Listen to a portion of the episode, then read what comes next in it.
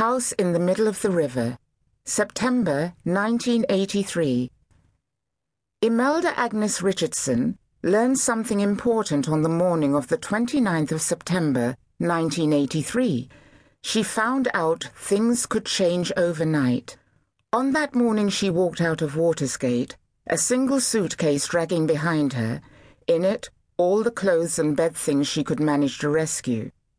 She could not have known that her favourite piece of clothing, a bright red cardigan bought in England and never worn in Jamaica, was even then ruining all the other damp clothes surrounding it, its dye spreading generously to all corners of the suitcase, so that for months afterwards Imelda would be forced to wear the colour red like some kind of revivalist mother, warding off ghosts and duppies.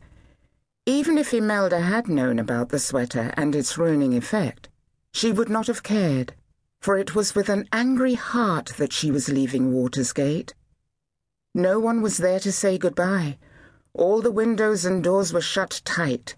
The only sound that could be heard were a few birds, the steady roar of the river, and Imelda taking muddy footstep after muddy footstep towards the bridge then towards the good road, and then, it was generally assumed, onto a bus that would take her to Alexander Town Square. It seemed that it was she alone, she alone in the wilderness. Of course, such appearances were deceptive. In a village like Watersgate, everything is seen, every movement known.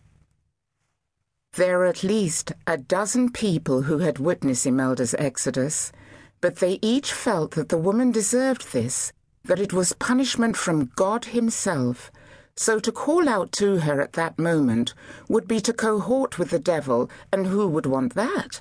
For destruction to fall on their houses overnight as it had on Imelda's?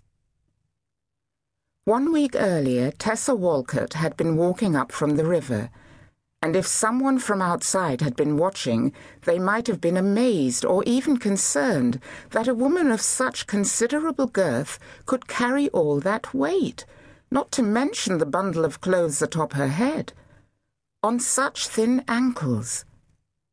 Being an outsider, they would not have witnessed this weekly march before, every Monday to be exact, and would not know that of all the women coming up from the river with wash bundles, Tessa often carried the largest.